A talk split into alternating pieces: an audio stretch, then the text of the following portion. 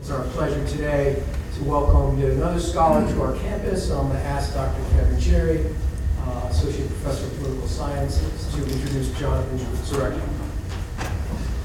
Dr. Cherry. Despite their long, albeit interrupted friendship, Thomas Jefferson and John Adams had significant political disagreements, such as whether to celebrate July 3rd, on which the Continental Congress voted in favor of Adams' resolution declaring independence, or July 4th, on which it signed the Declaration, drafted largely by Jefferson, explaining why it had done so. As a resident of the state of Virginia, I am legally obliged to acknowledge Jefferson seems to have won, and so we celebrate the 4th rather than the 3rd of July. But among their pronounced differences were some areas of agreement, and one such area was their mutual appreciation of Marcus Tullius Cicero as an exemplar of Republican leadership. Jefferson identified Cicero alongside Aristotle and Locke as the sources of public right on which he based the Declaration of Independence.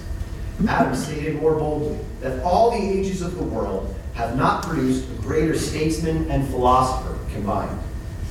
The founders knew far more about the statesman than they did the philosopher, but that philosopher was one of the earliest sources for the tradition of natural law that moves through Augustine and Thomas Aquinas, culminating in Martin Luther King Jr.'s letter from a Birmingham city jail.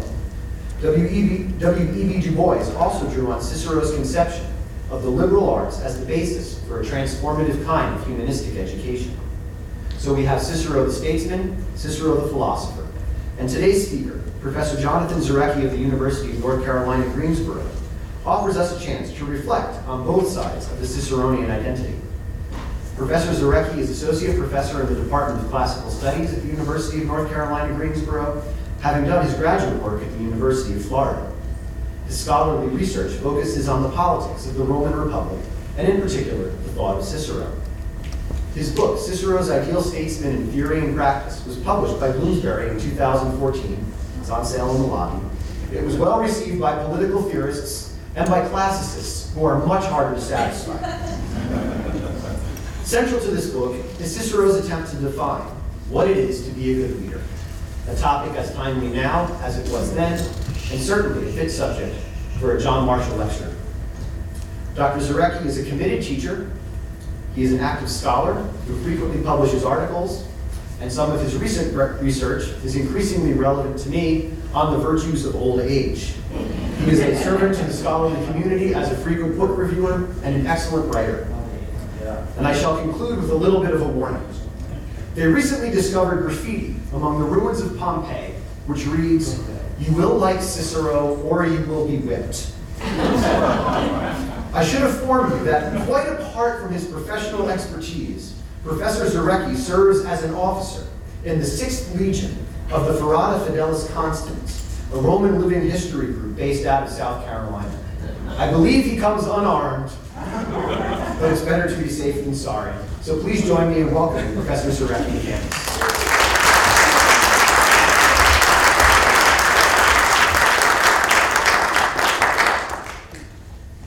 Um, Thank you very much, uh, Dr. Palazzolo, uh, and Dr. Price for the invitation, uh, and Dr. Cherry for that exceedingly warm uh, introduction.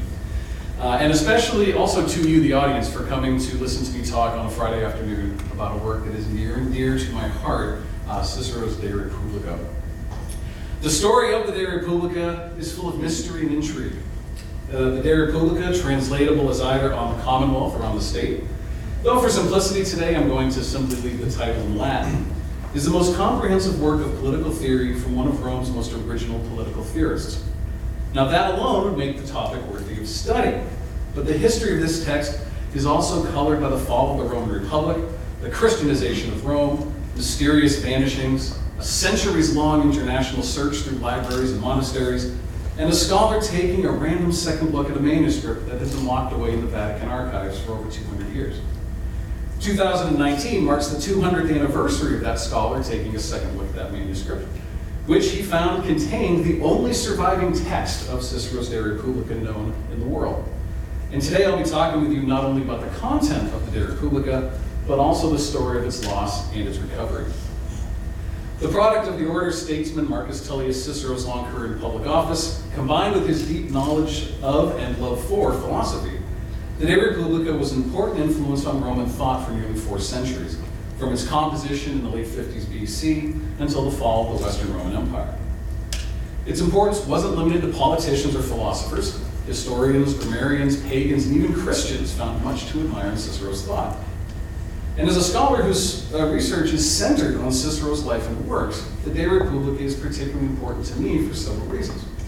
It is Cicero's most explicit treatment of the Roman constitution. It provides contemporary insight into the social and political problems of the faltering republic. And it provides a matrix of effective Republican leadership in the form of the concept of the ideal statesman, known as the Rector Republicae, or Director of the State. The text is surely invaluable for the study of the political culture and history of Republican Rome, but it still provides much food for thought to modern audiences, not only about the purpose and the structure of government, but also about statesmanship. And in the time I have with you today, I'd like to tell the story of this text, from its composition in the 50s to its disappearance in the 7th century, its rediscovery in the 19th, its reception in the 19th and 20th centuries, and the especially important revival of interest in its teaching in the 21st. I'll close with a bit of an explication of the ideal statesman, particularly his virtues and his duties, and end with a few summary conclusions about the De Republica, uh, the importance of the De Republica for the study of the Roman world. So let's move on now to the contents of the De Republica and briefly outline its theories on government leadership. As I mentioned, the De Republica is the earliest explicitly politically Roman work to have survived. Cicero, of course, wrote a number of things on politics in many of his philosophical treatises and even in his speeches, most famous of the Pro Sestio. But the De Republica represents the fullest expression of Cicero's political philosophy. The prominent Ciceronian scholar Ingo Gildenhard has stated that the De Republica, quote, is not just about, it simply is politics. Written in the second half of the 50s BC, it's the culmination of Cicero's career up to that point, a career that had included holding nearly every office in the Roman government and recognition as Rome's greatest living orator. The work was written after a very difficult part of his career. Machinations by his political enemies had gotten him exiled from Rome, and upon his return, he was forced into a quasi retirement, during which he embarked on a trilogy of works that dealt with Roman politics, these three works here. The first, on the orator, discussed the training, duties, and personality of an orator, with a focus on the political and social importance of oratory in a functioning Republican government. The second work, the De Republica, is our focus today. And the third was on the laws, a work that was meant to be a continuation in some fashion of the argument of De Republica, in which Cicero discusses the ideal laws of the ideal state that he discussed in the De Republica. However, that's a problematic work for a number of reasons, which we don't have time to get into today. I will be focusing on the De Republica today, uh, though I would recommend reading all three of these to get a full picture of Cicero's political philosophy. Now, the De Republica was composed as a dialogue between the great Roman general and statesman Publius Cornelius Scipio Aemilianus and several of his close friends. It was set in the year 129 BC, shortly before Scipio's rather suspicious death, and the discussion ranges far and wide, with the character of Scipio standing in for Cicero himself. The introduction of the work is missing due to the state of the manuscript, as I'll discuss in a moment. But the beginning of the dialogue, which survives, written in Cicero's own voice, says that it will be, quote, an argument about the nature of the Republic, and that it will have both philosophical and practical value, because Cicero was himself a philosopher and a statesman. Excuse me. Cicero further explains in the surviving introduction that while the practical cannot be separated from the philosophical, the practical always supersedes the philosophical. And those who protect the state through their forethought and their authority are far superior to those who do not participate in political life. And this statement is key to understanding the entire work. Throughout the De Republica, Cicero focuses on the need for both practical wisdom and the willingness and opportunity to exert that wisdom on behalf of the Republic, philosophy and practicality combined together. And we will see shortly how that wisdom and willingness manifests itself into this concept of the ideal statesman. So following the introduction, unfortunately, which, some, uh, which is lost, Cicero divided the work into six chapters, or what we now call books. The first two books are the most complete, and the ones most studied, and the ones Dr. Cherry's students read this week. In these books, Cicero, via the speakers in the dialogue, reviews the various forms of government and concludes that the Roman government, what he calls the mixed constitution of the three simple forms of government, monarchy, aristocracy, and democracy, is the most perfect form ever designed by mankind. After concluding that the government is, the Roman government is at least theoretically perfect, the dialogue turns in the third book to a discussion of the value of justice in both the founding and continuing stability of the state. The next two books, which are extremely fragmentary, uh, presumably presented a complete picture of the ideal statesman through an argument about the importance of maintaining traditional moral standards through education of the youth and the role of the ideal statesman in upholding the laws of the state. The final book, a long philosophical and cosmological exposition of the origins, characters, and duties of the ideal statesman, has long been known to scholars under the name The Dream of Scipio, for its depiction of Scipio's ascent into heaven to learn about the true universal purpose of statesman and statesmanship. So, so much for the organization of De Republica. It is, perhaps from that very, very short summary, uh, easy to see the importance of this work for studying the late Republic, given its rather comprehensive coverage of politics, from the micro view of the individual statesman to the macro view of the very nature of Roman government. Cicero himself viewed the De Republica, particularly its explication of the ideal statesman, as a practical template worthy of contemplation, especially during the civil war between Caesar and Pompey, which broke out shortly after its publication. Despite the philosophical nature of much of the discussion, and its indebtedness to Plato and the skeptical academy that Cicero held a lifelong adherence to, Cicero felt that the work had practical applications, if only for himself. In early February 49, for example, Cicero wrote a very long letter to his dear friend Atticus, claiming that he was spending all of his time pondering, and you can see the quote here, how much virtue there is in that man whom I have described diligently enough in the De Republica. And while I'll be saying a lot more about the ideal statesman at the end, I should like to stress here that I, in contradiction to other scholars, believe that Cicero viewed this work as both philosophy and practical politics, especially since Cicero kept returning to the ideal statesman as a practical template for his own actions during the last period of political resurgence following Julius Caesar's assassination in March of 44. Time prohibits me, unfortunately, from delving too deeply into that time of Cicero's career, but it will suffice to say that much of what Cicero has to say about statesmanship in the Philippics, those masterful series of invectives uh, and speeches against Mark Antony that he composed in the last year of his life, can be traced back to this work, the De Republica. Unfortunately for the Roman Republic, and not least for Cicero himself, his attempt to bring, the pra- to bring into practice the political theory of the De Republica was not successful, and Cicero was assassinated in 43 BC, yet another one of the casualties of the civil conflict that broke out between uh, Caesar, uh, following Caesar's assassination in 44. But Cicero's death in 43 at the hand of Mark Antony's thugs did not diminish the popularity of his work. Even the Emperor Augustus, who had acquiesced to Cicero's murder when he was but the young Octavian, considered Cicero's works to be the products of a learned man and a lover of his country. The sheer volume of work that Cicero produced and the amount that has survived is, is frankly staggering. 52 of his 88 known speeches have come down to us, as have six works on rhetoric, another, uh, all or a part of eight works of philosophy, and 37 of the 72 known collections of letters, numbering some 914 letters total, both from Cicero uh, to others, from people like Brutus, Caesar, Pompey to him, uh, and a number to his best friend Atticus.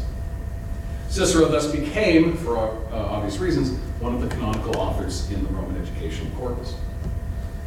Now, while Cicero's speeches were always studied for their rhetoric and his philosophy for its ethics, the De Republica, despite its panegyric of a republican form of government, became one of, if not the most cited of Cicero's works under the emperors, especially in the fourth and fifth centuries. It resonated particularly strongly with the Christian fathers, especially Lactantius, Ambrose, Jerome, and St. Augustine. And we must, in fact, credit the early church fathers with the survival of the text at all, with pride of place going to Augustine, the bishop of Hippo, and perhaps the most important Christian theologian philosopher of late antiquity. In fact, while Augustine was well acquainted with a number of Cicero's works, he cited the De Republica more than any other work of Cicero's, though often simply as a source of criticism for the pagan past. Augustine found a lot of value, however, as he wrote in 408 to Nectarius, a pagan from the city of Calama in Algeria, begging him to consider for a moment the books of Cicero's De Republica, whence you drank in that state of mind of the most benevolent citizen, that there is no measure end of looking for the fatherland for good men. And you can see that he has a particular focus on virtues and ethics. Augustine's interest was primarily religious and philosophical, however, not political. He seems to have been drawn to the text partially because of its critique of the Roman state and its warnings about the dangers of faltering morals and of good men doing nothing. Thus, the figure of the ideal statesman was of little to no interest to Augustine. This is not entirely surprising, perhaps, given the theocratic monarchy that ruled Rome during Augustine's life. In fact, the De Republica and its argument in favor of the mixed constitution form a significant part of the opposition arguments in Augustine's City of God. While Augustine's prolific engagement with the De Republica was responsible for preserving a significant portion of the text, Isidore of Seville, the great early medieval encyclopedist of the early 6th century, also quoted, quoted extensively from the De Republica in his wildly popular work, The Etymologies. And here we first encounter problems with the present preservation of the text. While Augustine and Isidore seem to have been able to consult a complete copy of the work, the De Republica abruptly disappears from the literary tradition in the West in the 6th century. While it was still being copied, at least in one place, uh, into the 7th century in one monastery in northern Italy, all references after Augustine and Isidore seem to be secondhand, as if the authors did not have access to a complete copy of the text.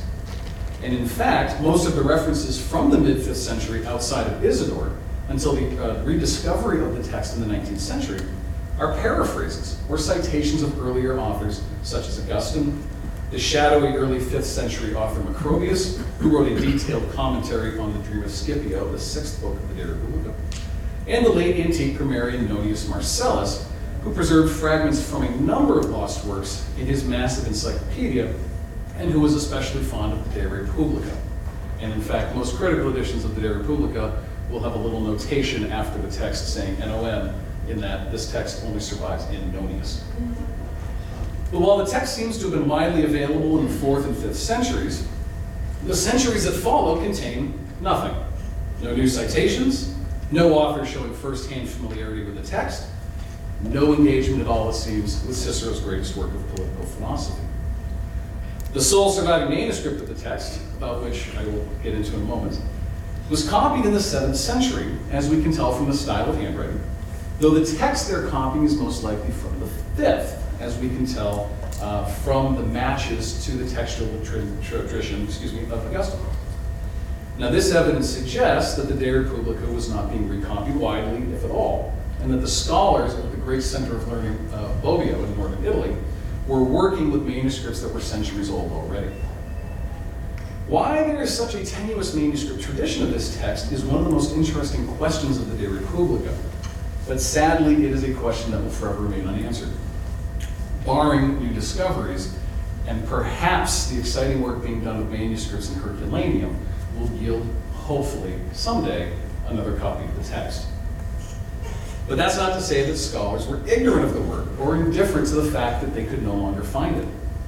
The De Republica was well known in literary circles during the time of Charlemagne, though only through the context of Augustine's uh, critique of it.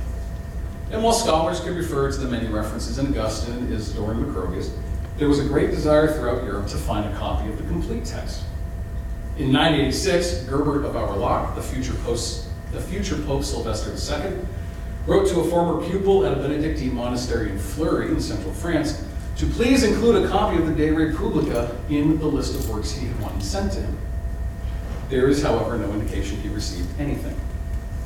In the early 12th century, the English historian William of Malmesbury attempted to recreate the entire text by collating together all the references he could find in other works, almost all of which he then took from St. Augustine. Poggio, the great humanist manuscript hunter of the 15th century, exchanged letters with the German polymath Nicholas of Cusa about their shared desire to find a complete copy. To Poggio's great delight, Nicholas promised him Yes, I have a complete copy and I will send it to you right away. To Poggio's great disappointment, however, Nicholas simply sent him a copy of The Dream of Scipio, which was widely known and widely copied throughout Europe. Further attempts to recreate the text by the collation of fragments were undertaken in the 15th century by the English scholars William Gray and William Worcester, the later of whom was particularly interested, perhaps for the first time, in the political philosophy found in the work. A further final attempt was made by the 16th century French printer and scholar Robert Estienne, who published the first collection of the fragments on their own. But despite this international hunt for a complete copy of the work, it was not until 1819 that the De Republica returned to the public eye.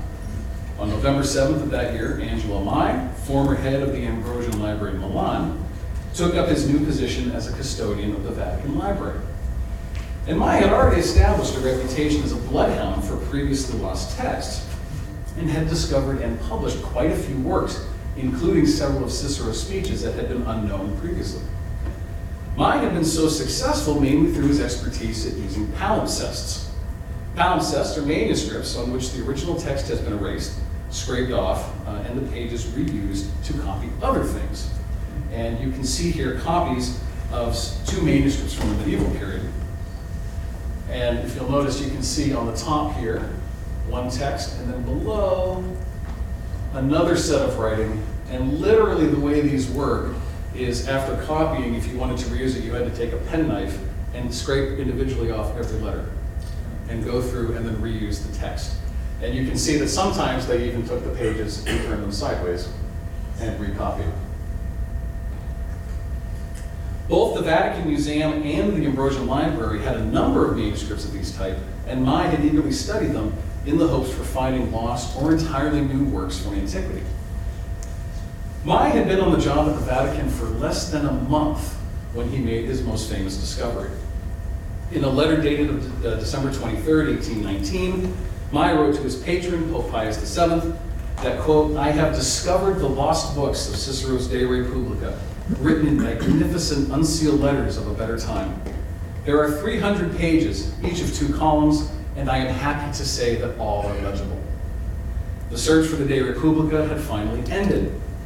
A century later, Cardinal Giovanni Mercati, who published the first photographic uh, record of the manuscript, called it a Christmas present for the Pope. And what a present it was, because to this day, the manuscript that Cardinal Mai found in 1819, known today simply as Vaticanus Latinus 5757, remains the single copy of this work in the entire world. And it's kind of no wonder that it remained hidden for so long. Uh, the text of the De Republica in the Vatican manuscript was overwritten by a scribe copying out, fittingly enough, Augustine, specifically his commentary on the Psalms, uh, Psalms 119 through 140. We know that it was written at Bobbio, one of the most important medieval centers of learning. And here on the screen, you can see uh, two pictures of one of the pages of the remaining manuscript. On the left, you see the, uh, how Mai would have seen it in natural light, and on the right, how you see it when viewed under infrared. And you can see that there are two columns of very large text underneath the much smaller text of St. Augustine's commentary. And remember that this was found in 1819 when they didn't have access to spectrography, lighting of this sort. Mai simply had to read this through candlelight in the Vatican archives. Uh, and if you are interested, uh, it is actually held and digitized now, and you can go and view the entire manuscript, all 300 pages if you wish. Um, unfortunately, with this manuscript, only about a quarter to one third of the De Republica survives. A large part of the sixth book, that Dream of Scipio, was transmitted separately, as uh, in the commentary of Macrobius, and is not included in this manuscript. When Mai found the manuscripts of the De Republica, all the pages were completely out of order. It had been disassembled and reassembled carelessly as needed for the recopying. But the bound manuscript that he found has now been disassembled and reassembled in the proper order because the commentary on the Psalms is very widely available and it is not as important to have as it is the De Republica. Despite the fact, now this is very interesting, despite the fact that this manuscript had been given as a gift by the monks at Bobbio to Pope Paul V in 1618, with a collection of 28 other manuscripts, nobody prior to Car- to Mai had apparently ever noticed or cared that there was a second text written underneath. And it is absolutely fascinating to ponder just how many scholars had held this manuscript without noticing that they were actually holding one of the great lost works of antiquity. The news of Mai's discovery spread quickly, and the reaction among scholars was one of pure joy.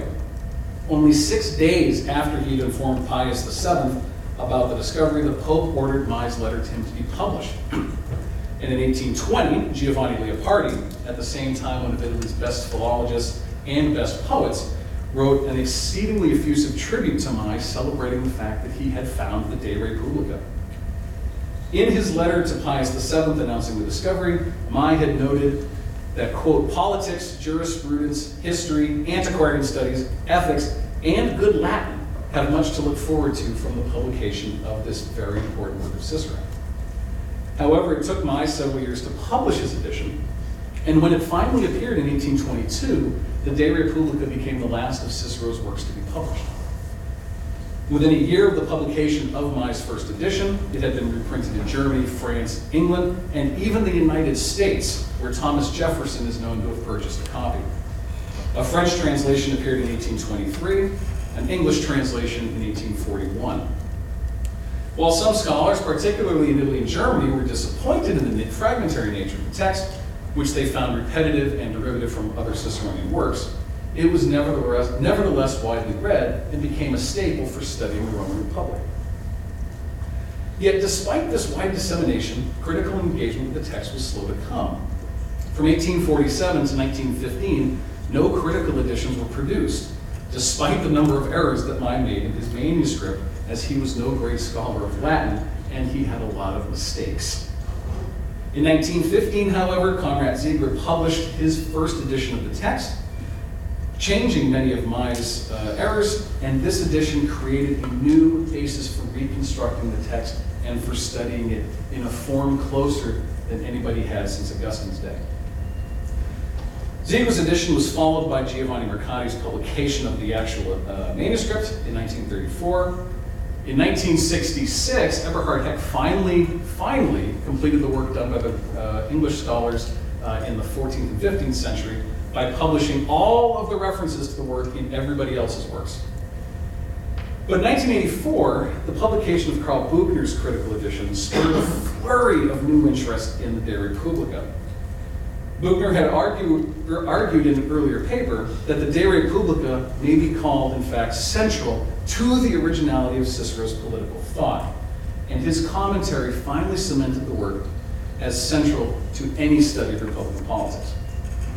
Since Buchner's commentary, no fewer than seven other critical editions uh, have appeared, five English translations, that's actually up to seven now, um, and countless articles from scholars across the field of classics, philosophy, history, and political science, where much, much, much interesting work is being done. And the last two decades in particular have seen a really strong resurgence in scholarly interest. And it's now that I would like to turn to the figure of the ideal statesman, which is, I think, the most important part of the political philosophy of the Republica. Despite the judgment of Ronald Syme, the great British historian, who in 1939 dismissed the De Republica as a work about which too much has already been written, it seems there is in fact a lot more to be written about the De Republica. While much of what Cicero wrote about the cycle of governments, the inevitable circular transition of governments from monarchy to tyranny, to aristocracy, to oligarchy, to democracy, to autocracy, can be found in the work of the second century BC Greek historian Polybius, is the figure of the ideal statesman that is the most interesting and, in fact, original part of Cicero's work. Cicero felt that the ideal statesman was central to any discussion of the Roman state, and the ideal statesman occupies books two, four, five, and six of the De Republica, at least as we understand the text of the written. The majority of books four and five are lost, uh, so much of what we have to deduce about the ideal statesman is a bit derivative from other works. But, though speculative, I think we can make some strong conclusions about, it, about the ideal statesman's duties and virtues. Now, given the philosophical nature of the De Republica and the fragmentary nature of the text, Most scholars have dismissed the ideal statesman as purely a philosophical construct with absolutely no practical applications. An influential article published in 1924 by the German classicist Richard Heinze set the tone for 75 years of research on the, on the ideal statesman. Heinze had argued that Cicero envisioned his ideal statesman as just a type of statesman, representing really any good man with good morals who would give uh, his service to the state. Heinze's article, in fact, stifled any work on the ideal statesman, and the two book-length works devoted to the ideal statesman, uh, published in the 1950s, one in Italian and one in Danish, treated it as a philosophical construct and nothing more. Heinze's conclusions were reaffirmed in 1997 uh, by Jonathan Powell, and that seemed to settle the debate completely. However, scholars, particularly in the field of political science, began to question aspects of this thesis, especially the purely philosophical nature of the statesman. And in my book uh, on the ideal statesman, I argued that the ideal statesman was in fact more practical than philosophical, and that the ideal statesman was in fact Cicero's statement of practical politics. Scholars in general now, 20 years, uh, 20 years in, from Powell's article, no longer consider his work to be derivative, no longer consider it to be simply a copying of Plato or other Greek sources, and the originality of the text has come to the front. I believe that the De Republica in general, and the Statesman uh, more specifically, are a mature reflection on the state of the Roman Republic and its leaders. And this, the result of this reflection is a political treatise that frankly is sublime and long-lasting. It was both broadly applicable and deeply personal to Cicero, and because of this practicality and maturity, the ideal statesman is, I think, the part of the work that should occupy our focus today. So who is the ideal statesman? Well, in Book Two of the, of the De Republica, Cicero provides a pointed definition of the statesman and his virtues. And while it's a rather long, uh, rather long section, I think it's worth reading in its entirety, uh, so please bear with me as I read you my translation. And as happened with Tarquinius, not by having obtained a new power, but by using unjustly those powers which he already had, the tyrant overthrows the entire apparatus of the royal state. In opposition to this type of person is another man who is good and wise and experienced in the public welfare and the public authority, as if he were the tutor and guardian of the state. For such will he be called, the director and helmsman of the state. Make sure that you recognize such a man, for he is the only one able to preserve the commonwealth through his judgment and labor. Now, sadly, as you might imagine, the manuscript breaks off immediately at this point, and it seems about six pages of text are missing. So we have a little bit of a break here. So, what do these five virtues that Cicero mentions, being good, being wise, experience, judgment, and labor, actually entail? To be good and wise, for Cicero at least, means possessing three virtues wisdom, in Latin sapientia, understanding, or uh, prudentia, and dignity, or auctoritas. So, more specifically, wisdom means a knowledge of civic governance influenced by Greek philosophy, especially ethics. Understanding means a comprehensive grasp of Roman law and Roman history. And dignity indicates the traditional virtues of the aristocracy. And it is wisdom that Cicero ranks as the foundational virtue of his statesman. Possession of wisdom allows the statesman to use his understanding and his dignity excuse me, on behalf of the state, as it bridges the abstract philosophical and the specific practical aspects of statesmanship. In a more concrete sense, Cicero envisages, envisages that's what envisages the statesman as having a thorough knowledge of the law in order that he be able to uphold the existing body of law, especially those laws that are designed to prevent the rise of a tyrant or the rise of a fully democratic state. Wisdom, at its most basic level, is the fundamental mechanism for preserving Cicero's Commonwealth. Now, Cicero, one of the most fervent believers in the sanctity of the Roman Republic, and a zealous proponent of political life as the highest good, preserving the Commonwealth meant ensuring the influence of the aristocracy as well as the sovereignty of the people, as both were critical for the success of the Roman political model. However, it is understanding of these virtues, it is understanding which is the most tangible and salient virtue of the ideal statesman. As understanding is the virtue that is inexplicably, inextricably tied to action. After the break in the manuscript, which follows the definition that you see here, Cicero defines the statement, the statesman as a vir prudens, a man of intelligence. And this intelligence, Cicero tells us, is made explicit by the statements, the statesman's similarity to an elephant driver or the conductor of a musical group. The statesman will not be the fond of power, nor will he be the creator of law, nor a monarch who shapes the state in his own image, but rather the one who guides the mechanisms that move the state, as an elephant driver drives a powerful elephant, and one who balances the various constituencies of the republic to create a stable republic, as a conductor balances musical tones and instruments to create harmonious music.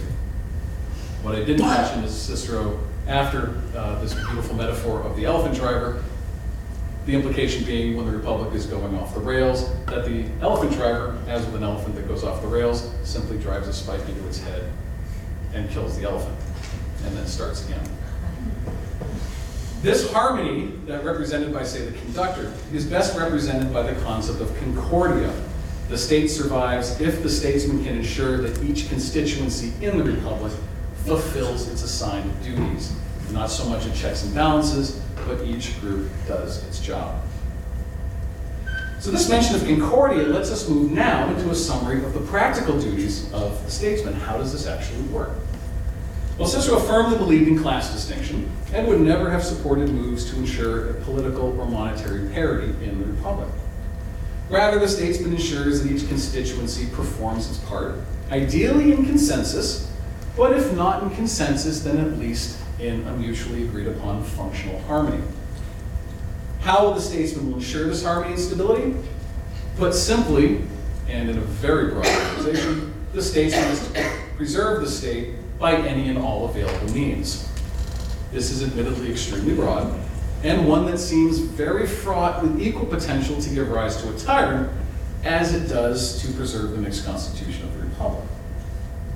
Given Cicero's strict adherence to the superiority of the aristocracy, one of the most obvious ways it would seem to ensure that tyranny and democracy would be suppressed would be to have a number of these ideal statesmen working at any given time. But this is not the case, because having a large number of equally endowed and esteemed men working at the same time would certainly lead to the same kind of factional violence that had led Cicero to write a comprehensive review of Roman statesmanship in the first place. Cicero envisioned a succession of statesmen, not a single monarchical ruler or council of statesmen, though only one rector could exercise his authority at any given time. This may be the point of the long metaphor at the end of Book One about the role of the sun in guiding the motion of the planets. Rather, as the political system, the Roman system, became more or less balanced, a single unique statesman would be required to restore the balance, to ensure the continuation of the Republican form of government, and to do so, and this is key, through existing and legal means. This is perhaps why Cicero uses one other common synonym for his ideal statesman, gubernator, or helmsman. That is not to say that the rector would be required to act in concert with the Senate or the magistrates or by consent of the people. Cicero was very, very, very clear on the need for the ideal statesman to act unilaterally. But again, it should be stressed that the statesman acts only within the bounds of existing governmental structures and the existing body of law. He does not make the law. He cannot make the law, he cannot act above the law. It is simply through the statesman's leadership that every mechanism of the state is restored to working order with the assistance of and the complete buy-in of the various constituencies. There are two other interesting aspects of this statesman that I think are worth elucidating here uh, before I finish up with some closing remarks. First, Cicero never envisioned his ideal statesman as having any sort of military responsibility, though presumably his dignity would allow him to have considerable influence in military affairs. It is possible, of course, with any fragmentary manuscript, that the missing sections of the De Republica uh, did include a military role for the statesman. However, Cicero's later critiques of both Pompey and Caesar during the Civil War were rooted in their failures as political figures, not their failures as military commanders. Though I think we can say that Cicero viewed the former, the latter, as stemming from the former. The statesman is a political creature. There is no commander-in-chief role for him, perhaps for the obvious reasons that one man in charge of Rome's military could lead to the reestablishment of a monarchy, and in fact, what Cicero believed happened with Caesar. The second interesting aspect of the statesman is that while Cicero may have been creating an ideal, in the surviving sections of De Republica, Cicero doesn't seem to entertain the idea that the statesman would ever fail, that he would not right the ship of state and end whatever crisis had necessitated the advent of a statesman. This may be because Cicero felt that the rector was only necessary in a crisis, and since Rome had continued to exist, despite its obvious flaws, that either Rome didn't yet require a statesman, or that a statesman would simply appear at the proper moment and do what needed to be done. There had been examples of these ideal statesmen in the past, and Cicero held Scipio Aemilianus, his main speaker in the De In particularly high regard. Yet despite Cicero's constant laments in the 40s that the Republic was dead and gone, he doesn't ever seem to have seriously entertained the idea that the Republic would ever be dead and gone. Yet, of course, fall it did, and with it the Republican government that he fought so strongly to save. The De Republica, so in conclusion, the De Republica and, his ideal, and the ideal statesman are, I think, the keys for understanding all of Cicero's political philosophy. While the ideal statesman was, in fact, an ideal in the way that Plato's philosopher kings were idealized, Cicero nevertheless felt that his statesman was eminently practical. In the peroration of his masterful invective against Mark Antony, known as the Second Philippic, Cicero closed with this. The Roman people have the Roman people has men to whom it can entrust the rudder of the ship of state. Wherever they are, there will be the security of the republic, or, as it seems, the republic itself. Undoubtedly, the republic has defenders on guard, the most noble flower of our youth, and it probably means Brutus and Cassius here. Let them go where they will out of consideration for the public weal. The republic will call for them when they are needed. Statesmanship, at least Cicero's ideal of statesmanship, was inextricably tied with the continuation of the republic. A real republic required real statesmanship. And no matter how idealized the republic and the statesman may have been in the De Republica, Cicero felt that they nevertheless provided a practical template for ending the political gridlock and indeed the civil war that had engulfed Rome in the last two decades of his life. Angelo Mai's rediscovery of the De Republica 200 years ago has opened up countless new avenues for understanding Cicero's political philosophy. But it is only in the last two decades or so that the De Republica and the Ideal Statesman have been given significant scholarly attention. Much more surely needs to be done on both. But I hope that I've provided uh, today, I've provided you with some exposition and interpretation of this important work, and most importantly, given you some food for thought about Cicero and his political philosophy. Thank you.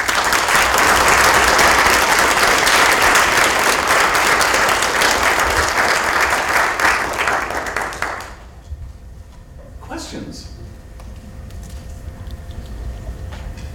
It was that convincing.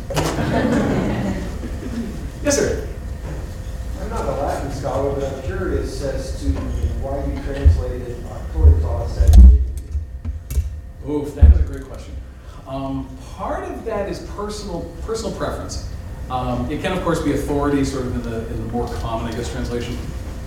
Um, one of the reasons I translated as dignity is because uh, the way that that because there's another word, dignitas, dignity, which is one Caesar uses when he has his justification for, for invading.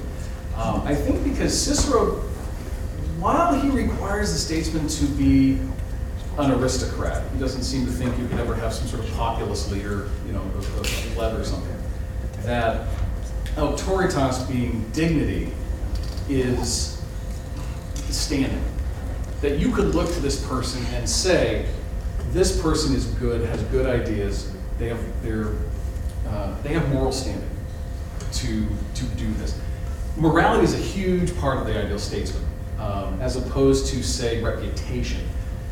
It's going to be an aristocrat, but it doesn't seem to have to be a- an ex-consul or a, a, it could be any senator. Could be anybody outside the Senate from a noble family. Um, and auctoritas, generally tied to sort of the Senate. Um, I think in many ways that the senators have auctoritas, but I use dignity because I think it's more widely applicable to anybody who might fulfill this role, as opposed to simply saying, I have authority uh, to do something with the, the total package of the person. That's a great question. Yeah, yes. During the latter part of the Republic, uh, it seems like elections and jury verdicts are often decided by bribery. Yes. Does uh, Cicero ever deal with that problem and suggest any remedy? Um, not in the Republica, but he really, he, was a big fan of, uh, he actually proposed, I don't know how seriously at one point, that uh, every person, if ev- a senator would be able to ask any person who they voted for and they have to show them their ballot um, as a way to, in theory, ensure integrity of elections. I'm not quite sure how that works. Um, but bribe, yeah, bribery was, was rampant, was absolutely rampant. Um, and he's strangely silent on that. I think maybe because we would have had in one of the missing sections this idea of, well, the statesman would be above that and would inspire you by his leadership to not take the bribe, perhaps. Um, but it, you're absolutely correct. And in fact, many uh, for about two years, you didn't actually have any elections at all.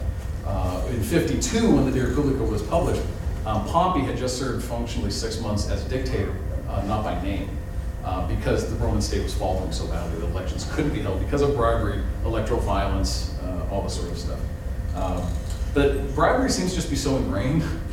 Um, besides the lip service that you would pay as, as, a, as a politician to say bribery is bad, electoral fraud is bad, um, but it helped me once. So, okay, I guess. Yes, ma'am. During Cicero's consulship, he is known for his executions Catiline. And it's interesting that he uh, lifts up the idea that the uh, person would be above that, would follow the law. Mhm. How does he justify what he did with Catiline? Because he, I think he felt he followed the law, that the, the Senatus Consultum Ultimum, despite not actually being law yet, it gets the force of law later, but it doesn't have the force of law at that time. I think he felt because you have, the- you had a consensus of the Senate, that, a consensus in, in whatever form he thought of, you had a consensus of the Senate, and you had enough people outside the Senate who were okay, that this, this idea of consensus that he was always fighting for, he had it, therefore it wasn't illegal, because the consent of the people and the Senate was there, despite the quasi-legality of executing, well, the actual illegality of executing Roman citizens without a trial. Um, I think that's how he justified it. Um, and I think that's why one of his big focuses in the 50s is on that consensus as a way to defend himself. That, yeah, I, I, I killed these guys, um, I put these men to death, but consensus was there. I had a mandate, to maybe use a modern term. I had a mandate to do this, therefore, it's okay. Do you think And- that led to his execution later partly by Antony and? My, how much time do we have? Oh. Um, I think, I, long story short, I think Cicero was aiming for a fight. Um, I really, I, I think Cicero came back to the city had during the Civil War that he could be a beacon, that he could, he could be the rector. I think he thought he would actually become the rector of Republicae. Um, but that if, I don't think he wanted to be a martyr, but if he could become the statesman, because everybody's supposed to recognize the statesman, and then he was cut down, that he would become more powerful than you could possibly imagine. Um, the little Star Wars quote there. Um, but I think that's how. Uh, so Antony, and I think Antony is also just. I'm poisoned by the, you know, the sources against Antony. Um, but I think Cicero was picking the fight, and I think he, I think he kind of poked Antony with a stick enough times, and Antony just said, "We got to get rid of him." Yeah. Um, okay, so I guess now it makes sense that we're, we want to talk. Sure. On. Do you think looking back, especially like over the 19th and 20th century, um, and like a German scholar, that mm-hmm. this interest in Cicero talking about statesmanship is like kind of a political and historiographical at the time? Yes, I don't know that I have a really satisfactory answer to that, but I think yes. Um, in particular, a lot of time, it comes down to, a lot of times, if you like Cicero, if your, if your scholarship, if your university system was kind of pro-Caesar, you couldn't really like Cicero. If you like Cicero, you could, so the French, for example, were very much pro-Cicero, um, in, say, the late nineteenth century, early twentieth. Uh, the Germans were very much pro-Caesar. Um, so, I think reflecting this kind of societal differences, you know, egalite, fraternité, and all that stuff, um, versus sort of the, the militarism, the absolutism of Caesar's reign. Um, one of the reasons that Ronald the scholar I mentioned, August of 1939, publishes a book saying that dictators are bad, and that Caesar is bad, and Augustus is bad, and meanwhile you have, you know, Germany. He's clearly looking at Augustus and Caesar in the frame of what's happening in Nazi Germany. Um, Konrat Ziegler, the, the one I mentioned, 1915, he later became, he was very much a sort of proponent of um, equality. Um, he was he was actually later in prison and stripped of his duties um, for helping Jews during the Holocaust. Um, and so he founded a political party that opposed the Nazis and that sort of thing. So I think looking at this republicanism definitely clouded, not clouded, but influenced how he viewed the republic uh, and its influence. Um, I don't have a satisfactory answer beyond that, but it's a fascinating. It's a book that needs to be written. I think honestly is the how people who have said that the De Republica have influenced, what they've said maybe in their personal correspondence. Thank God for email now, we can actually find this out. Um, and that sort of thing, to find out what they actually thought as they were going through this, why did they get involved in it, what resonated with them. Um, what I think would be a fascinating book or an article. That's a thing, that's a great thing.